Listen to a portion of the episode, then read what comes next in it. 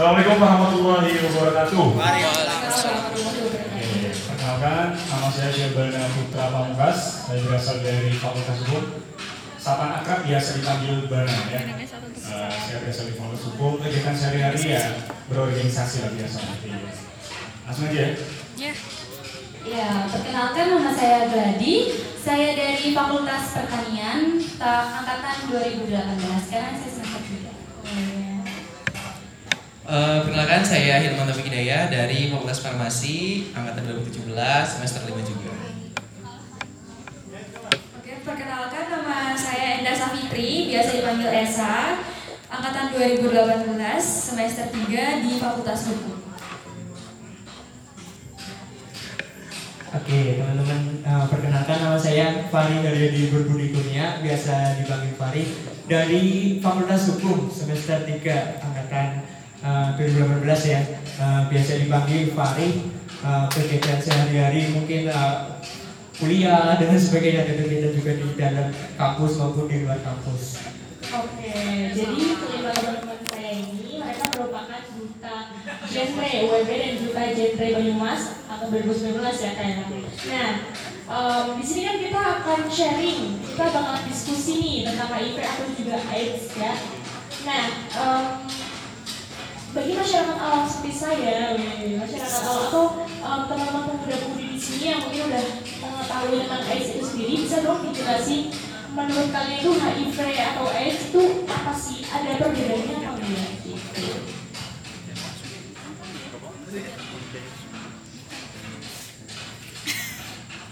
Oke, jadi pengertian HIV sama AIDS itu perbedaan itu apa?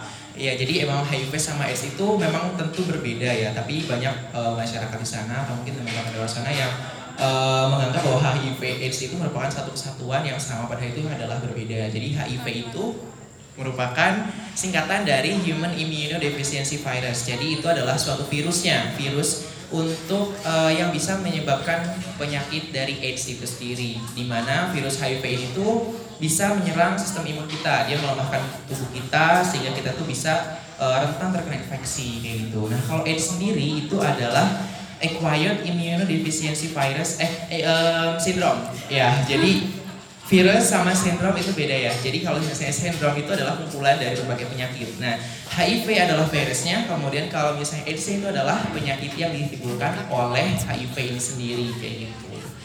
Gitu kak perbedaannya. Oke, tadi kan udah ada udah pada tahu ya teman-teman semuanya perbedaannya antara HIV atau AIDS itu apa. Terus em, gejala-gejala yang terjadi kalau orang HIV itu apa sih? Gejala, dampak kayak gitu. Oke, gejala dan dampaknya ya. Gejalanya sih gini kak, mungkin itu dibahas ketika seseorang itu sudah terinfeksi, itu kita itu eh, hanya muncul gejala hanya beberapa saat saja, ya. Dan itu tuh nggak langsung terdiagnosa HIV. Jadi pertama kali dia terinfeksi, mungkin tubuh kita akan me- menimbulkan ya menyerang virusnya itu dengan cara dia tuh demam tubuh kita demam kemudian batuk kemudian bisa juga nyeri sendi nyeri otot eh, sakit kepala. Nah biasanya setelah beberapa hari kemudian biasanya gejala-gejala itu langsung hilang gitu dan eh, masuk ke masa eh, HIV asimptomatik namanya jendela eh, stage kedua nanti muncul lagi gejala setelah 5 sampai 10 tahun dan munculnya gejalanya itu eh, setelah 10 tahun tersebut itu langsung parah kayak gitu. Mungkin itu nanti kita bahas lagi di stage-stage-nya eh, HIV gitu ya Kak. Stage. Eh, tadi kan kamu udah nih tentang perbedaan antara HIV atau AIDS itu sebenarnya udah nah beberapa waktu yang lalu aku pernah baca-baca data tentang pelajar yang indikasi pengidap HIV atau AIDS itu ada sekitar 27 ribu. Nah terus di Jawa Tengah sendiri itu udah masuk lima besar eh, penderita HIV atau AIDS yang paling banyak juga. Nah em, selain itu cara penularannya gimana sih? Karena kan setiap tahun kadang meningkat, kadang menurun, kadang meningkat gitu kan. Nah, Oh iya. nah itu kan kalau di Jawa Tengah sendiri itu udah masuk lima besar, termasuknya udah masuk banyak kan? Iya betul. Nah itu pasti ada penularan penularannya. Cara cara mereka menularkan HIV atau AIDS itu bisa lewat apa aja gitu. Ah, iya. Jadi cara penularan dari HIV AIDS ini sendiri itu bisa dari penggunaan tato, dari suntikan jarum suntik. Nah, jarum suntik di sini itu bisa uh, karena kita melakukan atau menggunakan narkoba yang menggunakan jarum suntik secara bersamaan. Nah, ada lagi nih dari hubungan seksual yang berganti-ganti atau berganti pasangan, sementara uh, di luar pernikahan yang sah dan gimana ya tidak menggunakan sterilisasi dan menggunakan pelindung yang aman sehingga dapat menularkan HIV/AIDS itu sendiri. Jadi HIV itu bisa menular lewat darah dan cairan seperti itu. Uh, sedikit menambahkan ya kak.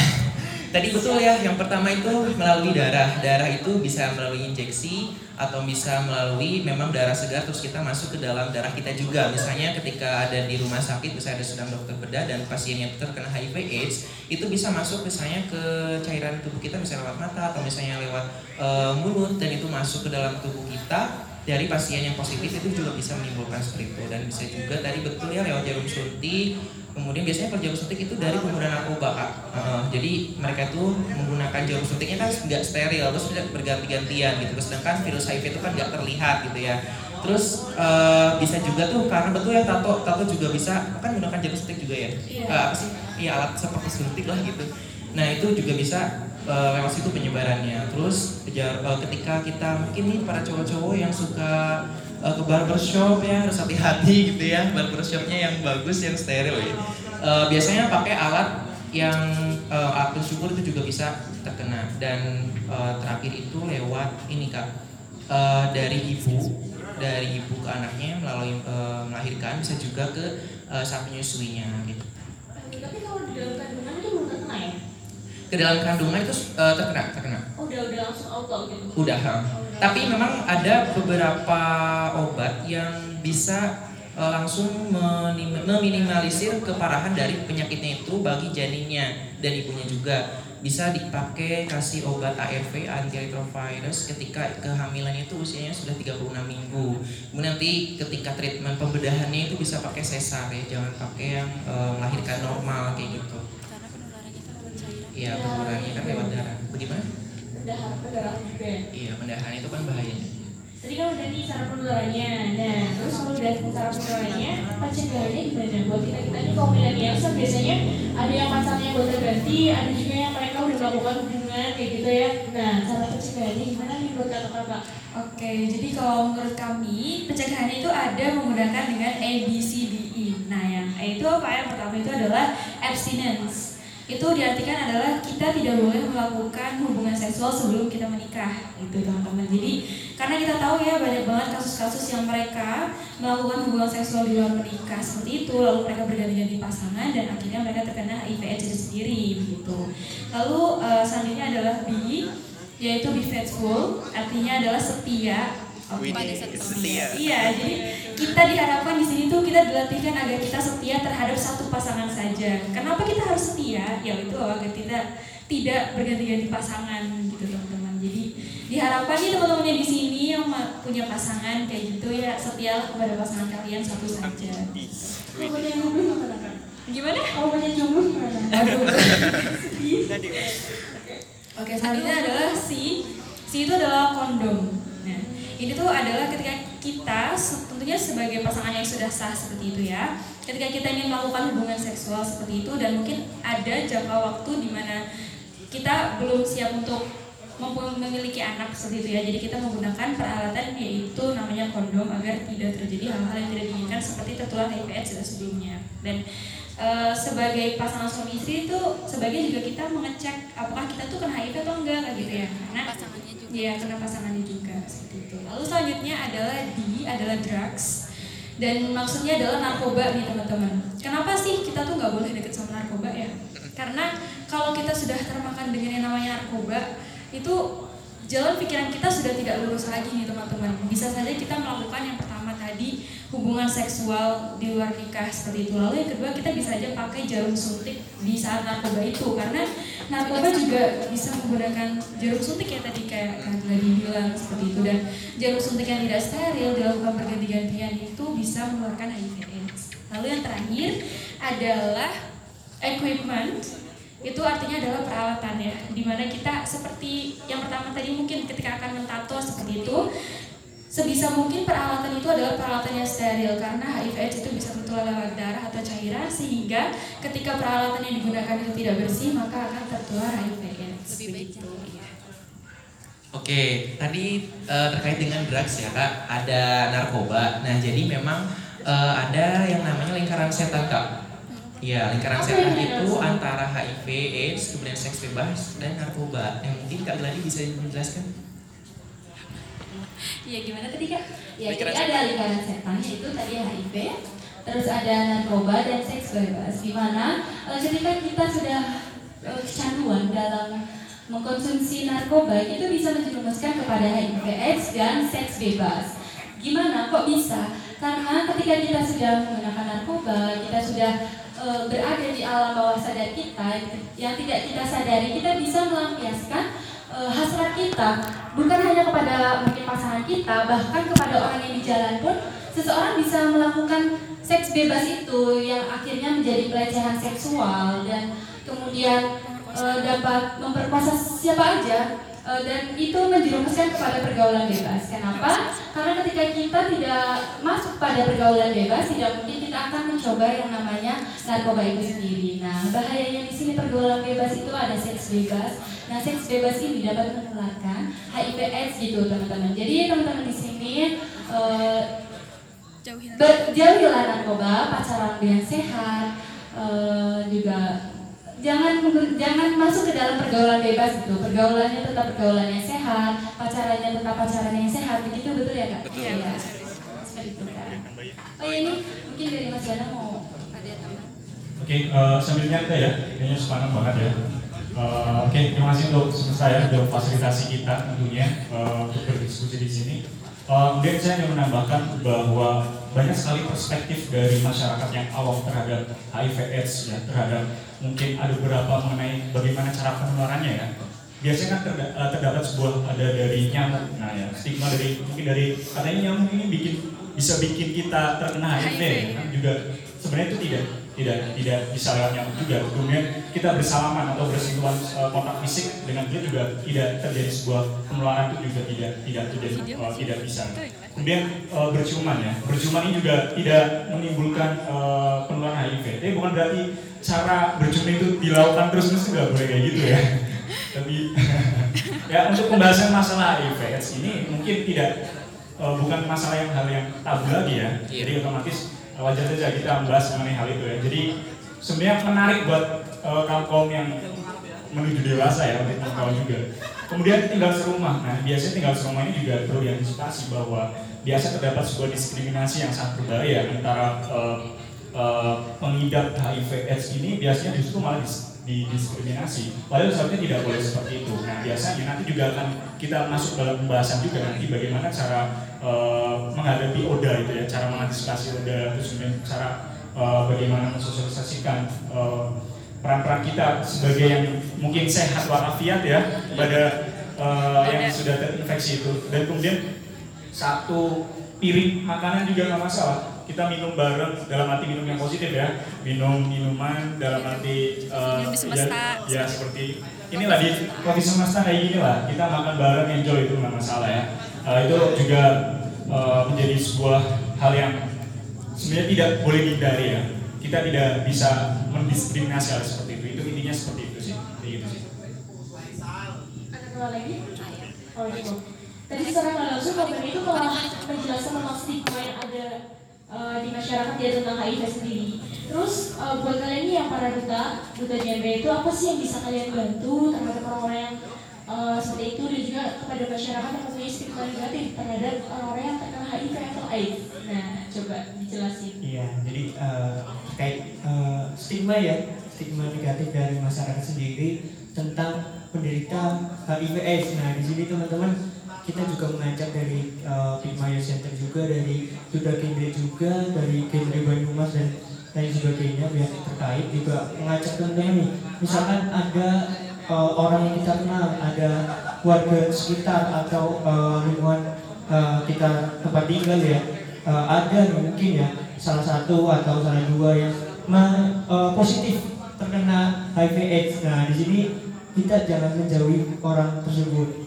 Jadi eh, di sini kita mengajak teman-teman semua jauhi penyakitnya tapi eh, bukan orangnya ya. Jadi di sini kita harus rangkul yang namanya orang dengan HIV AIDS atau ODA ya. Jadi di situ teman-teman jangan nih jangan memunculkan ya diskriminasi. Terus kita bully eh, orang tersebut tuh.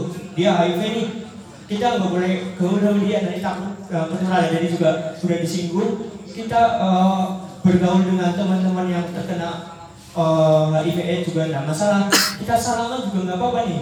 Terus juga kita eh, bercengkrama terus senggol-senggolan dan sebagainya itu nggak masalah karena kita tertular HIV AIDS bisa eh, bisa jadi lewat cairan eh, kelamin terus darah terus eh, ibu menyusui ya. Jadi eh, tanpa tiga hal tersebut kita nggak terkena yang namanya HIV AIDS gitu sih. Eh, jadi kita mengajak teman-teman di sini terutama eh, jangan jauhi orangnya tapi jauhi penyakitnya itu sih Oke, jadi eh, sedikit tambahan ya. Eh, mungkin jadi eh, dalam kita masyarakat tuh banyak banget ya yang namanya kasus bullying kayak gitu kan.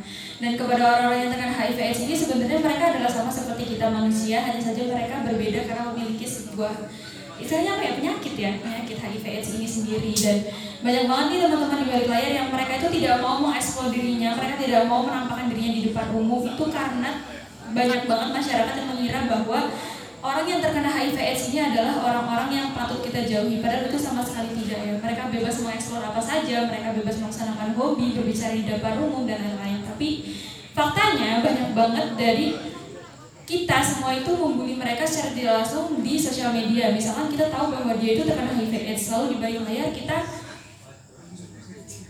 seperti mengejek mereka begitu mengajak untuk orang-orang lain agar membenci dari HIV ini sendiri. Dan ini adalah yang perlu dilakukan oleh kita semua agar bagaimana sih caranya agar teman-teman ini yang terkena HIV ini mereka itu sama seperti kita.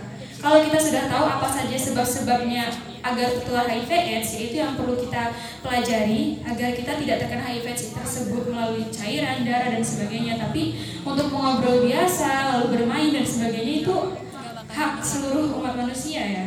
Gitu sih. Ya teman-teman semuanya, jadi eh, masih banyak sekali masyarakat masih banyak sekali di antara kita atau di masyarakat pada umumnya itu mereka masih eh, beranggapan negatif gitu kepada orang-orang yang terkena HIV atau AIDS. Sehingga mereka sering kali eh, berkata kasar, secara langsung atau mempunyai sikap yang kurang baik atau kurang berkenan bagi penderita HIV AIDS. Contohnya kayak tadi yang Kak Esa bilang, em, adanya tindakan bullying secara tidak langsung. Oke, terus em, karena Kak Esa, karena Kak Wari, karena Kak Kak juga Kak Beda telah menjelaskan semua paket-paketannya ya dari em, perbedaan antara HIV atau AIDS, dari penyebab, cara pencegahan, stigma, pokoknya udah kata-kata lengkap banget. Terus di sini kan kita lagi bahas juga tentang Hari AIDS Dunia atau Hari AIDS Dunia nih. Nah mungkin bagi kalian ada yang tahu sejarahnya gitu, bagi kalian bisa yang aware gitu ya. Oke ya, eh, sejarah Hari HIV AIDS sedunia itu kan eh, sebagai termasuk fasilitator ya. Nah, hari ini sebagai kemarin sebagai fasilitator juga bagaimana kita mensosialisasikan kepada masyarakat sekitar tentunya eh, terhadap eh, kesadaran mengenai HIV AIDS itu sendiri. Dan HIV AIDS itu sendiri dicetuskan yang pertama oleh salah satu eh, orang yang sangat luar biasa dan sangat jasa dalam hal ini yaitu oleh uh, Thomas Netter dan juga uh, James Weber itu dicetus- dicetuskan pada tanggal 1 Desember 1988. Uh, kenapa mereka milih tanggal 1 Desember sih? Itu menurut sejarah memang karena tanggal 1 Desember itu tanggal yang cantik katanya gitu ya. Cantik kayak moderatornya. Iya. Oke ya, jadi mereka memilih tanggal itu mungkin dikarenakan mungkin lebih enak aja di 1 Desember itu ya. Eh, jadi mungkin strategis juga dan mungkin eh, 1 Desember itu juga sangat luar biasa bagi kita, eh, tentunya bagi Pigma khususnya karena kita lebih mempunyai jalan atau juga lebih mempunyai eh, tentunya fasilitas ya, dalam arti dari tanggalnya aja kita mempunyai bagaimana fasilitas nantinya seluruh masyarakat tahu. Jadi kita untuk mensosialisasikan sosialis mensosialisasikan sorry ya soalnya gak sabar pengen minum kopinya ini. Mensosialisasikan eh, di tanggal satu itu lebih mudah karena masyarakat lebih mengetahui hari itu maka dari itu dibentuklah 1 Desember karena tanggal cantik itu kemudian lahirlah hari AIDS sedunia itu. Dan kemudian juga ada identik dengan eh, pita merah. Jadi kita tahu kan pita merah itu kan? Nah itu Iya, juga iya. salah satu eh, karya dari eh, seorang 12 seniman di New York Amerika itu membuat eh, suatu ingin bagaimana ibaratkan kita hari AIDS itu ada ikonnya gitu kan? Ada ikonnya. Nah mereka membuat eh, sebuah pita merah sebagai simbol biasanya identik dengan hari AIDS itu. Dan kemudian dibentuklah sebagai ikonnya kemudian eh, juga di eh, diakui oleh PBB Uh, PBB kan termasuk juga anggotanya juga Indonesia juga, otomatis juga Indonesia juga uh, ibarat kalau bahasa umumnya itu meratifikasi lah ya uh, suatu uh, itu. Dan kemudian uh, ditetapkan di tanggal 27 Oktober 1990-an. Jadi uh, dibentuklah hari AIDS itu uh, pita merah menjadi ikonnya gitu ya. Kayak gitu ya. Kita kan itu artinya apa ya kak? Ada itu nggak? Filosofi. Iya, ada filosofinya. Yang pertama dulu waktu perang ya, waktu perang saya nggak tahu itu perang dunia atau berapa ya, itu eh, sebagai simbol warna merahnya itu sebagai simbol keberanian. Nah tadinya warna pita kuning itu, tapi karena diganti menjadi simbol warna merah pada saat peperangan itu diganti karena melambangkan keberanian. Namanya Seperti itulah ya, gitu. Oke, luar biasa sekali kabarnya sangat udah pada tahu nih sejarahnya teman-teman. Terus ternyata tuh tadi waktu pas kalian mau ngejelasin tentang cara pencegahan HIV atau AIDS sendiri itu belum selesai teman-teman. Jadi cara pencegahannya itu masih banyak juga.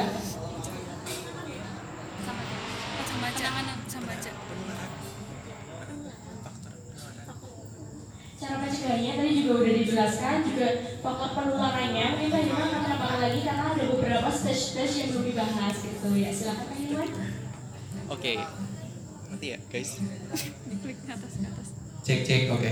Jadi eh, untuk penularan HIV AIDS itu ada empat eh, stage ya, empat tahap. Di mana eh, ketika stage satu ini terjadi ketika misalnya seseorang itu terinfeksi oleh karena tiga faktor yang telah dijelaskan oleh teman-teman di sini semua.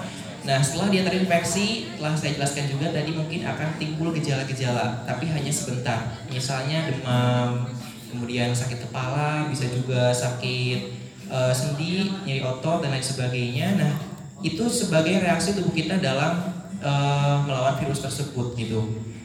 Sehingga eh, lama kelamaan itu akan hilang dengan sendirinya.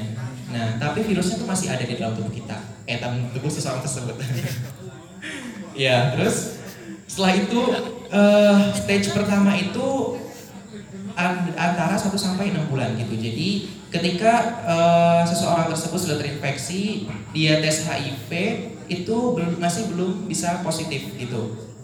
Dan eh, tapi sudah bisa menularkan kepada orang lain. Nah, itu sa- eh, lama waktunya itu sekitar 1 sampai 6 bulan. nah, yang kedua yang kedua ini adalah stage HIV asimptomatik ya. Asimptomatik itu HIV tanpa gejala masih sama ya kayak tadi mungkin kalau tadi itu gejalanya mungkin di awal aja nah itu kalau misalnya udah yang kedua setelah enam bulan kemudian nih eh, ini stage 2 ini agak horor kak karena dia itu tanpa gejala tapi virusnya itu ada di dalam tubuh kita dan kita tuh nggak tahu kalau misalnya tuh virus itu ada di tubuh seseorang tersebut gitu Eh, kalau misalnya dia tes eh, HIV itu dia bisa positif gitu dan dia otomatis sudah pasti bisa menular ke orang lain cuma di sini yang horornya itu dia tuh nggak tahu eh, dia tuh udah positif, eh, maksudnya udah ada virus HIV atau enggak? Soalnya dia tuh kelihatan sehat bugar, masih kayak nggak ada sakit apa-apa gitu. Dan lamanya waktu i- di stage kedua ini itu sangat lama, lama banget. Itu 5 sampai 10 tahun. Jadi kayak horor banget gitu ya, 5 sampai 10 tahun kita ngerasa sehat-sehat aja. Misalnya amit-amitnya gitu ya. Eh, padahal di dalamnya itu ada virus, virusnya itu HIV dan dia sedang eh, gencar-gencarnya gitu ya melawan sel darah putih gitu ya untuk melemahkan sistem imun kita. Nah, baru masuk ke stage yang ketiga di mana dia itu sudah eh, 3 sampai eh 5 sampai 10 tahun ya tanpa gejala. Nah, baru masuk ke stage ketiga dia itu sudah ada gejala nih.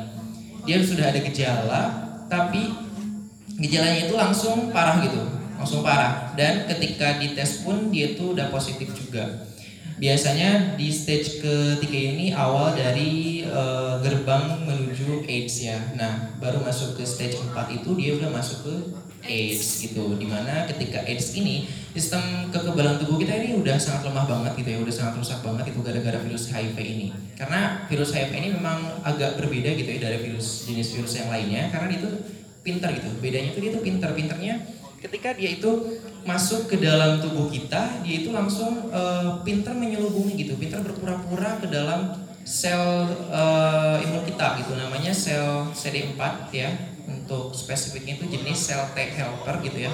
Ini soalnya kemarin belajar imunologi. Iya, ada farmasi. Iya gitu. Jadi dia itu pintar menyelubungi ke sana dan ketika dia sudah terselubung di dalam sel tersebut dan sel eh, imun kita tuh nggak ngeh kalau misalnya itu tuh sel yang bahaya. Nah di situ diajang kesempatan nih buat si virus HIV ini untuk berkembang biak gitu ya di dalam sel tersebut. Kemudian dia keluar dan berkembang biak dan dia itu membunuh dan merusak sel-sel imun kita yang lain sehingga sel-sel imun kita nanti rusak.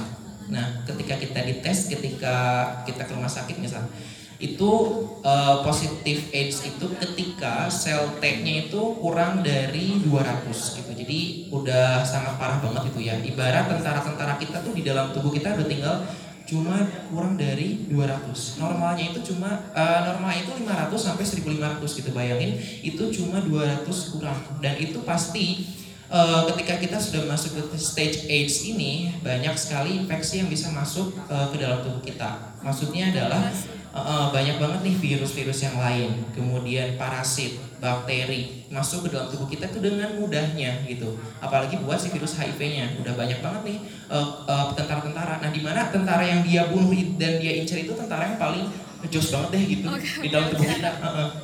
Yang paling kuat banget gitu. Dan Uh, uh, kayak gitu.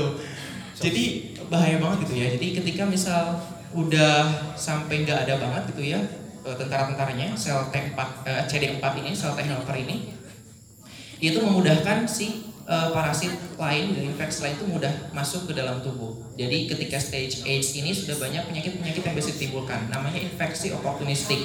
Di mana di infeksi oportunistik ini banyak sekali penyakit yang bisa timbul jadi dokter tuh biasanya meresepkan itu banyak ya, bukan cuma untuk virus HIV-nya doang, tapi biasanya ada komplikasi penyakit lain yang mendukung penyertanya gitu. Ada TBC, pneumo- pneumonia, kemudian ada juga eh, diare kronis, jadi diarenya tuh nggak sembuh-sembuh gitu loh. Kemudian juga bisa meningitis, kemudian radang otak dan lain-lain sebagainya yang pastinya itu bahaya banget. Dan obatnya itu pasti mahal. Ya, Iya, betul banget. kayak gitu kak. Obatnya biasanya dipakai apa ya kak kalau misalnya biasanya orang pertama kali kena HIV Orang pertama kali, maksudnya dia sudah eh, di stage AIDS. Nah, itu biasanya dikasih namanya antiretroviral, Kak. Nah, gimana? Memang untuk saat ini obat HIV AIDS ini tuh belum belum ada yang benar-benar menyembuhkan gitu. Hanya mela- apa ya? Menekan. laju pertumbuhan dari virusnya, melemahkan virusnya dan eh, meningkatkan kualitas hidup dan harapan hidup dari pasien tersebut gitu. Iya. Masya Allah, ilmu pengetahuannya ya, luas sekali. Eh, kebetulan ini farmasi, Oh, ya, jadi belajar juga. Bidangnya gitu. Udah pakai cakep banget, banget, banget, pakai banget. Dari tadi ya, udah dijelasin semua sama teman data-data yang cantik dan ganteng-ganteng ini. Nah, yang terakhir nih teman-teman sebelum penutupan solusi. Nah, biasanya kita kalau para pemuda-pemudi, kita juga butuh problem solving gitu, pemecah masalah dari adanya HIV atau AIDS ini apa? Oke, kalau ditanya solusi ya, solusi eh, bukan promosi keselesan ya. Mungkin solusinya ya di sini kita bisa Mas baru ya. Oke, jadi eh, kalau solusi di sini ya. Pertama untuk eh, yang sudah positif ya, positif dari eh, pengidap HIV juga kita ada kayak komunitasnya nih, namanya KPAD. Nah di sini? Komunitas pengidap HIV AIDS ya gitu ya. Jadi namanya KPAD itu biasanya ya jadi eh, setiap daerah juga ada terus mungkin di pusat juga ada. Jadi di situ ada komunitasnya kita diajarkan beberapa berbagai kegiatan yang positif ya. Juga selain eh, ada kayak rehabilitasinya kita diajarkan kegiatan-kegiatan positif. Di situ eh, berkumpullah orang-orang yang eh, pengidap HIV/AIDS mereka sharing mereka eh, semangat dalam jalan hidupnya ya. Walaupun eh, kita sudah ketahui dari penjelasan teman-teman juga belum ada obat yang bisa menyembuhkan. Baru bisa me- mencegah ya atau memperlambat eh, laju pertumbuhan virusnya sendiri. Jadi di situ eh, bagi eh, teman-teman pengidap eh, HIV terus semangat jadi ya terus semangat jalani eh, hidup. Walaupun tadi udah disampaikan wah kayak nggak ada nggak ada harapan ya tapi kita harus semangat isi kegiatan positif dan sebagainya. Juga ada namanya jadi ada perkumpulan orang-orang pengidap HIV AIDS nah jadi itu eh, solusinya juga kita nih yang eh, insya Allah ya kalau misalkan kita tes eh, negatif dari HIV juga ya.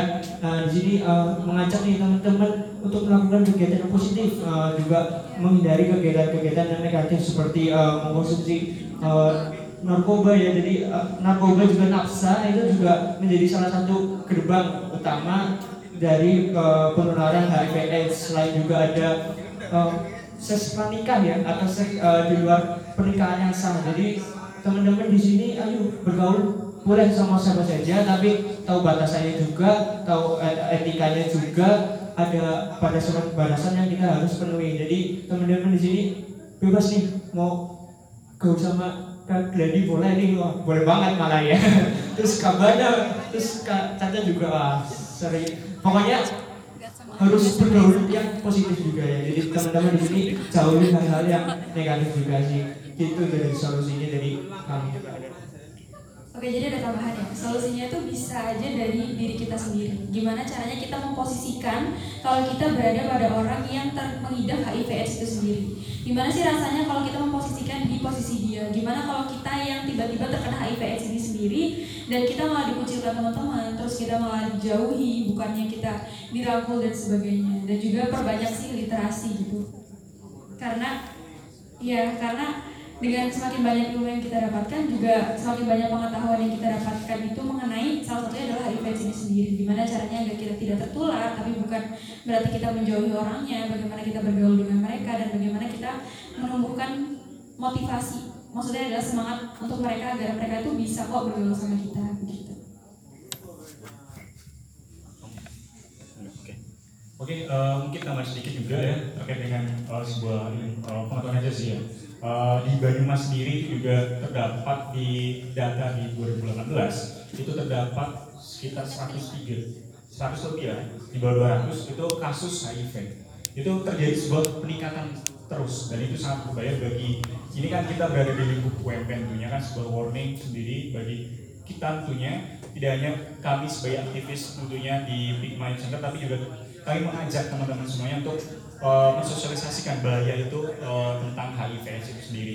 Dan tentunya juga uh, kabar juga bahwa kebanyakan yang justru terjadi atau yang mengidap itu adalah di usia rentang 24 sampai dengan 34 di Banyumas itu sendiri. Dan kebanyakan kalau uh, jenis kelaminnya adalah laki-laki aduh bahaya laki ya. Laki-laki ya. Jadi uh, warning juga untuk laki-laki tentunya hati-hati uh, dalam arti bergaul. Kem- kembali lagi ke pendidikan karakter ya. Di dalam keluarga bagaimana mereka uh, seorang tua harus juga memberikan suatu edukasi kepada anak-anaknya bagaimana mengenai kesehatan-kesehatan reproduksi dan juga kemudian bagaimana cara berhubungan dengan uh, lawan jenis dan juga hal yang lain yang berkaitan dengan uh, tentunya uh, untuk mengantisipasi ya adanya terjadinya HIV AIDS. Tentunya di backup dengan religius yang baik. Nah, yang paling penting adalah di situ religiusnya kuat. uh, bahkan banyak sekali ya bahwa sabda Nabi juga mengatakan bahwa uh, mengenai seperti tadi berkaitan dengan mungkin seks bebas, seks bebas kan dengan perzinahan kan ya. Ya otomatis juga sangat tidak boleh ya kayak gitu. Ini kayak gitu sih. Ada yang lain? Udah terus solusinya udah didapetin semuanya ya. Jadi em, kalian bisa dengar sendiri tadi bagaimana mereka menjelaskan dengan sangat detailnya. Alhamdulillah ya Allah sukses banget.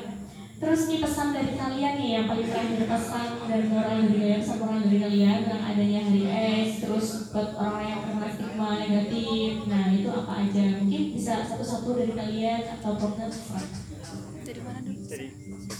Oke, dari saya. Oke, cek. Oke. Masih semangat ya.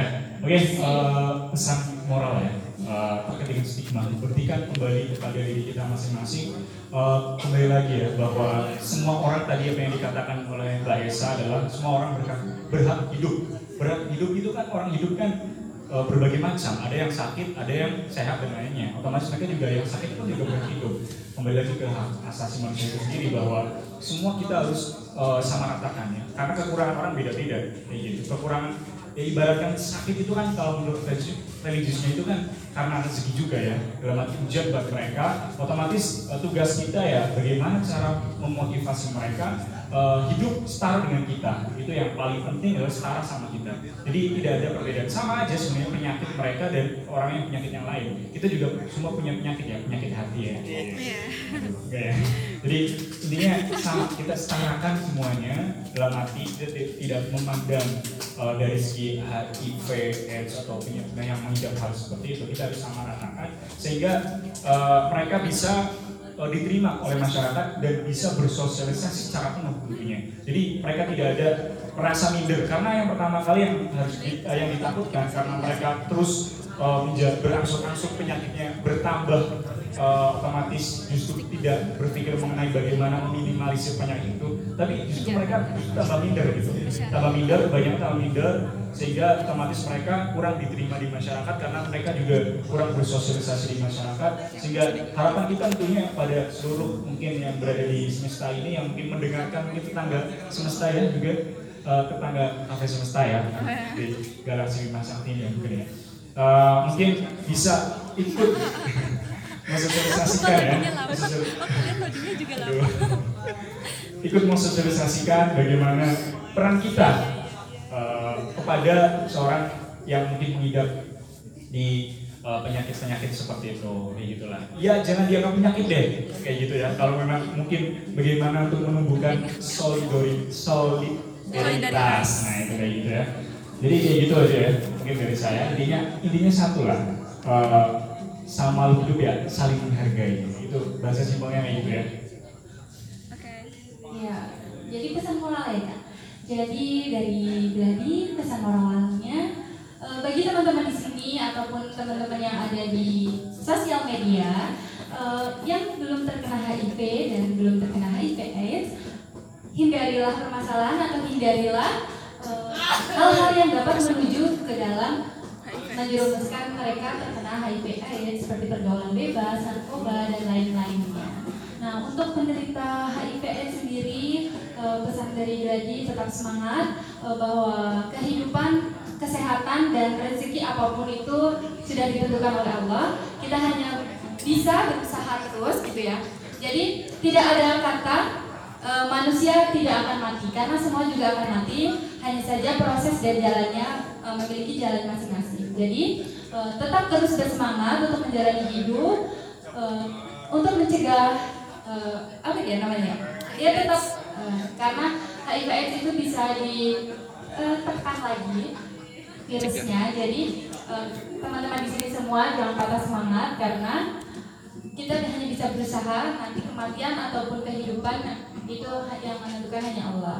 Nah untuk teman-teman di sini nih yang belum terkena HIV AIDS tapi memiliki temannya eh, yang memiliki atau mengidap HIV AIDS, jangan sampai kalian mengucilkan mereka karena mereka itu adalah manusia. Kita juga adalah manusia. Sakit tidak ada yang tahu bagaimana dan kapan. Nah jadi eh, janganlah kita mendiskriminasi karena mereka berhak hidup tadi yang kata Mas Bandar bilang. Ya seperti itu sih. Jadi eh, saling mendukung aja, saling mensupport supaya apa? Supaya mereka itu tetap semangat menjalani hidupnya. Ya mungkin ada dari Kak Herman. Oke, ini kan solusinya eh, pesan moral kan satu-satu kak. Iya. Biar banyak gitu ya.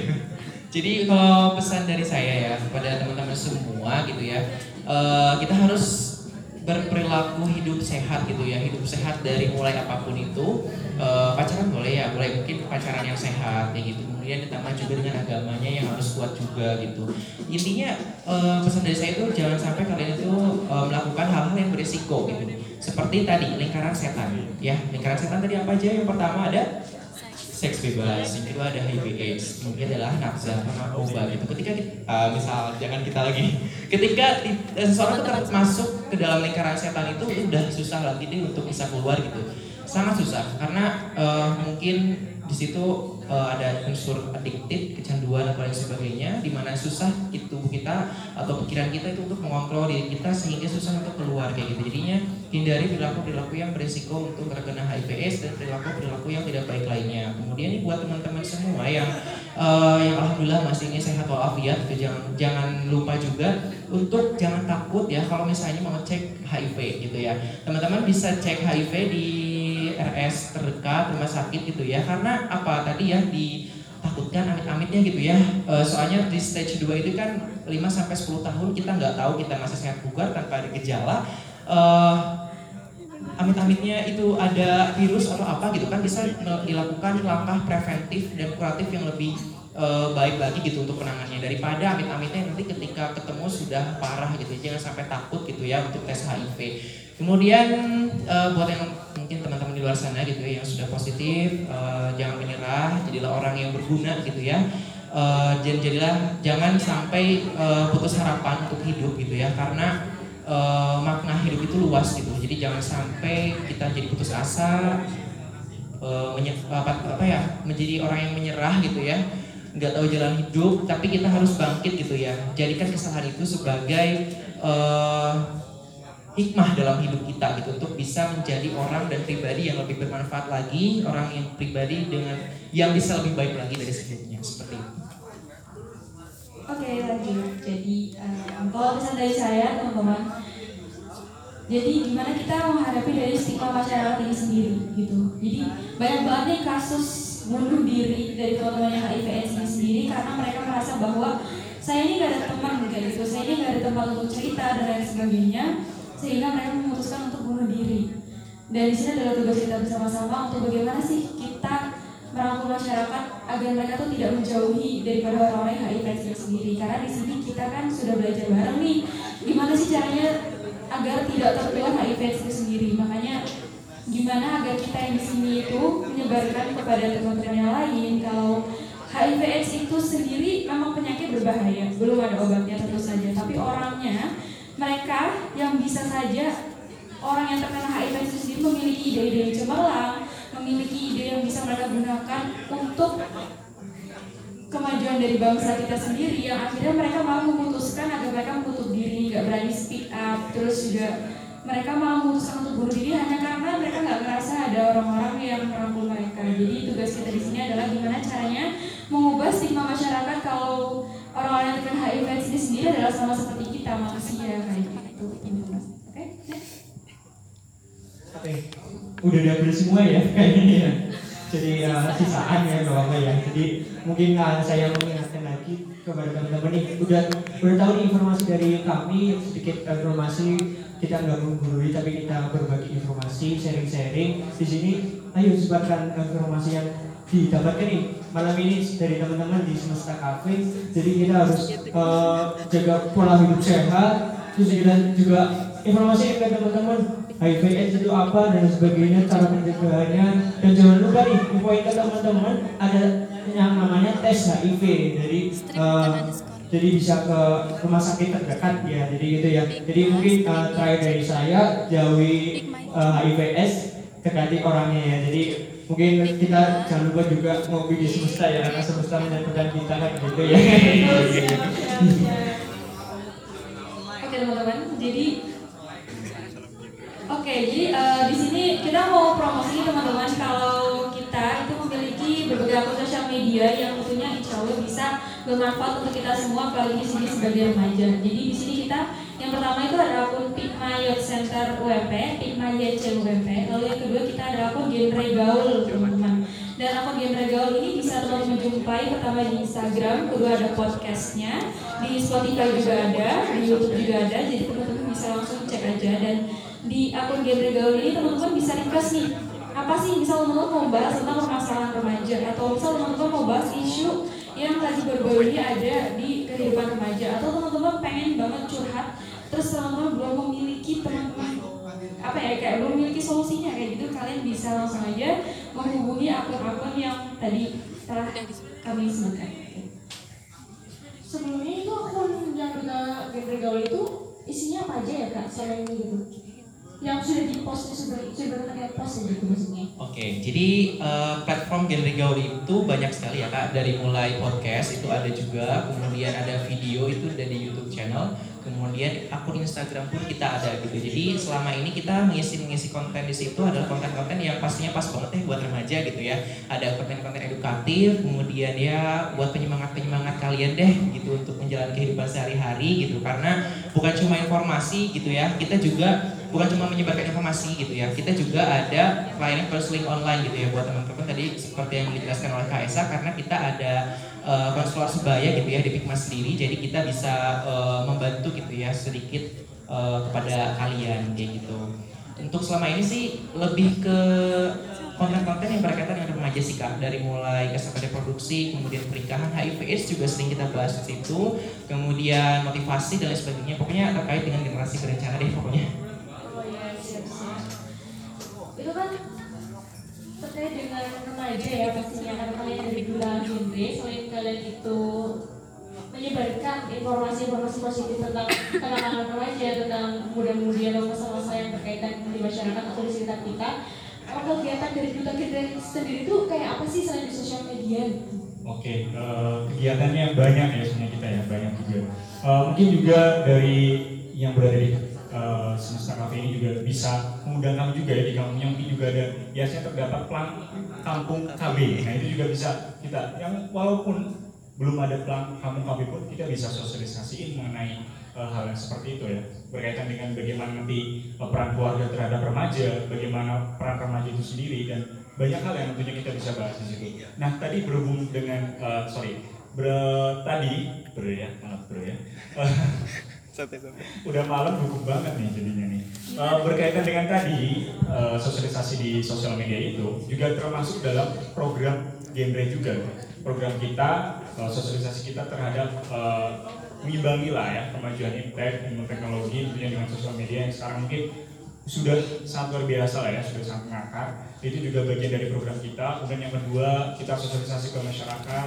Kemudian yang ketiga kita membuat suatu event-event nantinya juga eh, ber- bersama dengan eh, PIKMA dan juga PR di seluruh Banyumas juga.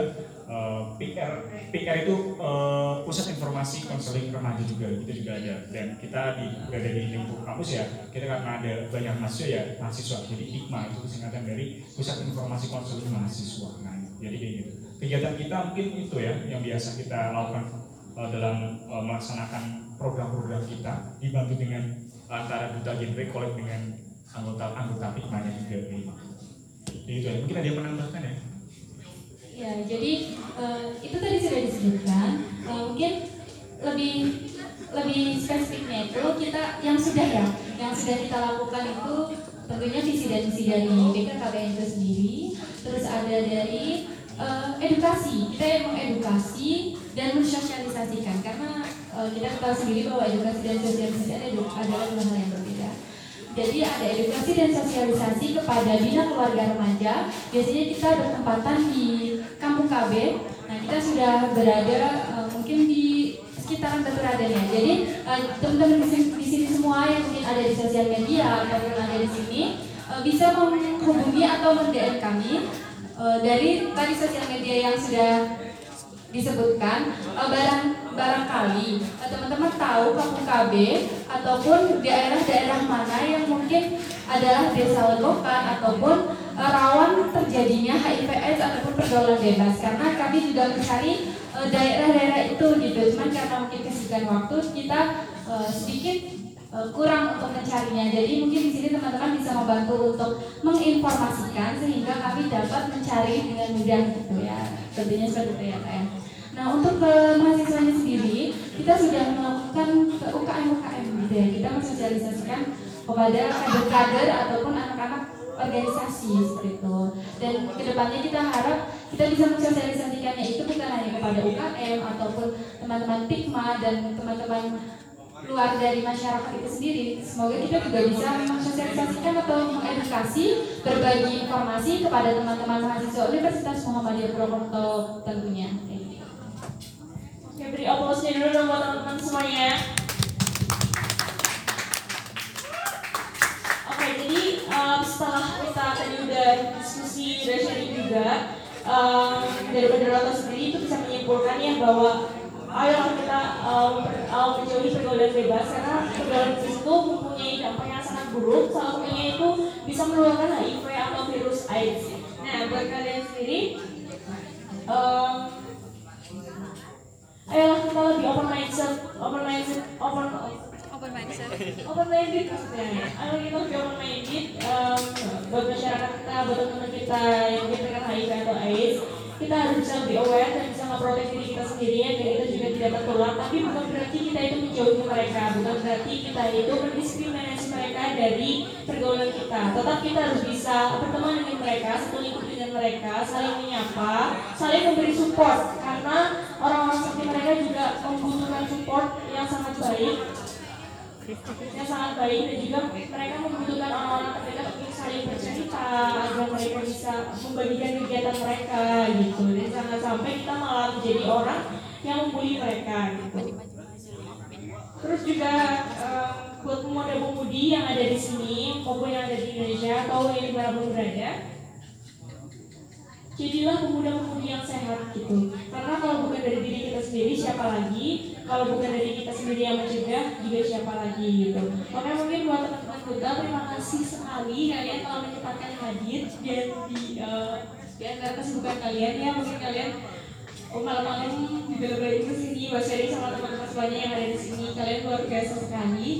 Dan saya sangat senang ya bisa bertemu kalian kalian adalah calon orang-orang sukses calon orang-orang hebat yang bisa mensupport bangsa-bangsa kita ya bangsa-bangsa kita yang atau pemuda-pemudi yang mungkin mereka mempunyai iman yang lemah. Dalam artian mereka masih suka bergaul dengan bebas mereka masih kehilangan arah semoga kalian bisa men- mensupport dan juga bisa membimbing mereka ke arah yang lebih baik lagi gitu.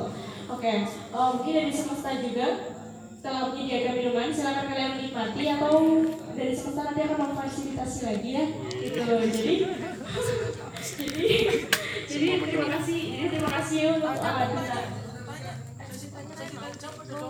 boleh. Oke. Ada sebelum penutupan mungkin ada tanya jawab ya kalau misalnya yang mau tanya silakan. Ya berarti jangan nanyain nomor HP yang kita di sini ya, Wedi. Oh iya siap siap siap. Siap, siap. Ya ada nggak ada yang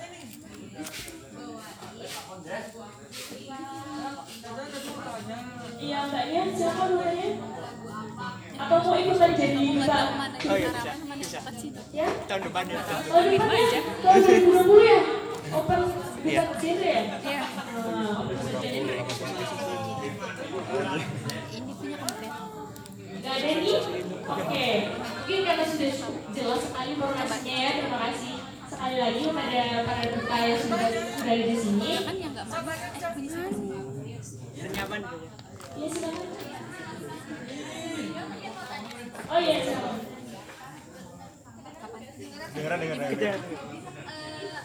Oh, di sini. kalau awal mulanya AIDS itu kan kalau AIDS atau HIV itu kan awal mulanya dari cinta ya maksudnya cinta ya jadi menurut pandangan teman-teman cinta itu baik atau tidak Oke, ada lagi pertanyaannya? Oke, jadi eh, Mbak Yuri nanya intinya itu cinta, ya. Cinta yang Eh, Membahas soal cinta, cinta karena HIV itu Oke, berbeda oke. dengan cinta. Jadi banyak nanya menurut menurut Adula ini cinta itu apa di mata mereka? Jadi silakan. Ya mungkin dari Mas dulu. Iya ini. Oke, jadi lima lemparan nih ya. Oke, mungkin yang tanya jomblo ya. Iya. Oke, cinta ya, ber- mulai cinta ya. Berawal dari cinta X dan HIV itu. Ya, logis, logis juga sih ya. Ya, eh, tadi pertanyaan apa? Berawal tuh dari cinta, cinta tuh baik atau enggak? Oke. Menurut saya pernyataan pernyataan itu keliru, maksudnya nggak ber- mesti dari cinta. Biasanya ada orang yang pengen bercinta ju- juga bisa dapat HIV juga. Iya. Nah itu ya menurut saya aku sendiri ya mengenai dari cinta ya tergantung dari kita bagaimana tadi yang dikatakan oleh Mas Ilman ya bahwa eh, pacaran sehat istilah dari Gebre itu sendiri. Jadi bisa lebih positif lagi kayak gitu ya. Nah, jadi itu yang batasi kita uh, dari jawaban dari Mbak Nisbi sendiri ya. Mungkin yang uh, penasaran ya tadi. Jadi pertanyaan tadi sudah keliru sebenarnya. Ya nggak apa-apa ya, sama-sama awam ya. Saya juga mengenai cinta juga awam banget ya. Oke, jadi jadi ini menarik ya di sisi rasa-rasa cinta itu. Ya. Oke, jadi uh, bukan mesti dari cinta menurut saya sendiri. Juga ada orang yang kepingin ya bercinta dalam hal yang negatif ya tanda kutipnya ya juga bisa mendapatkan HIV AIDS karena yang pertama dari edukasinya yang kurang sehingga menimbulkan hal yang hal seperti yang dijelaskan kita panjang lebar itu ya mungkin dari sini mendengarkan sangat kan ya oke Mau namanya? Uh, sebenarnya memang ada ya HIV itu karena cinta itu ada ya mbak ya. Jadi saya pernah membaca dan menonton uh, dari kisah nyata bahwa ada seorang penghulu yang menikahi seorang wanita yang sudah positif terkena HIV. Nah, kenapa sih dia kok udah tahu kalau ceweknya itu terkena HIV, tapi dia mau menikah, padahal dia itu tidak terkena HIV? Karena ini karena tadi ya, karena cinta. Nah, jadi di sini ketika kita sudah sudah tahu atau memiliki pasangan yang mengidap HIV, kita bisa mencegah supaya penyakit yang ada di pasangan itu tidak menular ke kita. Tadi itu ada dari C atau kondom. Kondom itu sebagai pelindung bahwasanya per, e, tidak terjadi perantara penularan dari HIV itu kepada suami, e, kepada pasangannya itu sendiri dan bahwasanya cinta pasti akan akan ingin memiliki yang namanya buah hati. Nah, jadi, e, jadi di sini teman-teman ini bukan bukanlah hal yang tabu ya, karena kita di sini sudah sama-sama remaja dan penting untuk tahu. Nah, ada lagi karena karena cinta. Ketika kita sudah cinta pada pasangan kita, pasti kita juga ingin memiliki buah cinta yaitu anak.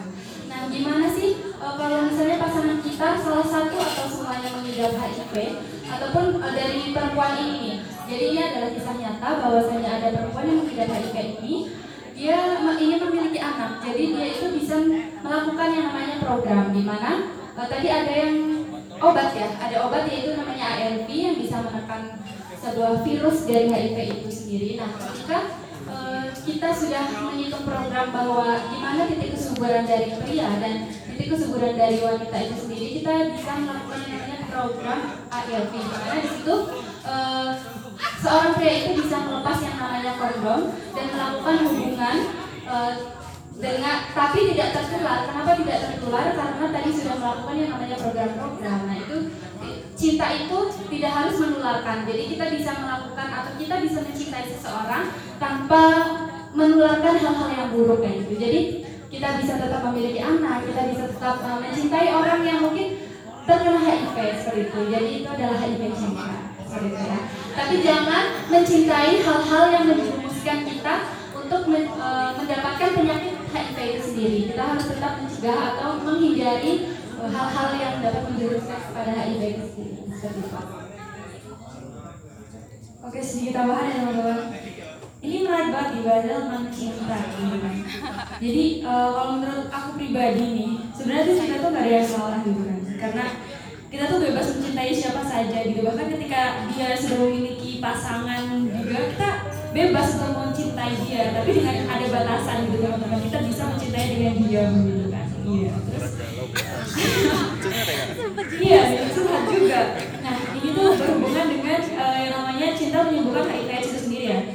Nah, jadi uh, di sini juga saya pernah me melihat sebuah video di YouTube gitu kan. Jadi ada pasangan suami istri, mereka tuh dulunya terkena HIV AIDS itu sendiri. Tapi ada Indonesia ini udah maju teman-teman. Jadi udah ada program gimana caranya agar positif dua penyakit positif itu itu tuh bisa anak itu sampai tidak terkena HIV AIDS itu sendiri itu ada programnya sendiri gitu. Dan juga sebenarnya kisah yang dua orang ini menikah ini yang dua-duanya kena HIV AIDS sendiri yang cewek itu sebenarnya dia tuh tadinya kena HIV AIDS itu sendiri bercerai dengan suaminya karena suaminya tidak terima kalau dia menikahi orang yang terkena HIV AIDS itu sendiri. Dan akhirnya mereka diberikan jalan oleh Tuhan masing-masing dan mereka bertemu dalam keadaan dua-duanya terkena HIV AIDS dan sampai sekarang mereka tetap bekerja seperti biasa dan mereka memiliki anak yang tidak memiliki HIV AIDS itu sendiri gitu. Nah, Mungkin pertanyaan selanjutnya aja. Nah, jadi ketika kalau misalnya kalau mau jadwal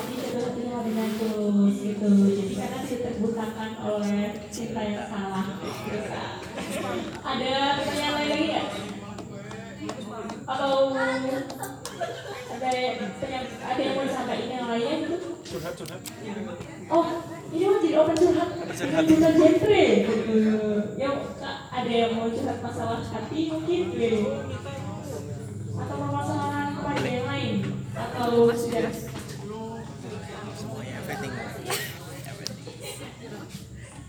Oke, mungkin dari kakak-kakak kita cerita di sini ya karena udah malam, karena juga mungkin mau pada istirahat, pada rehat gitu. Sekali lagi waktunya terima kasih sekali sudah menyempatkan datang ke semesta kopi, sudah berbagi dengan kita kita semua.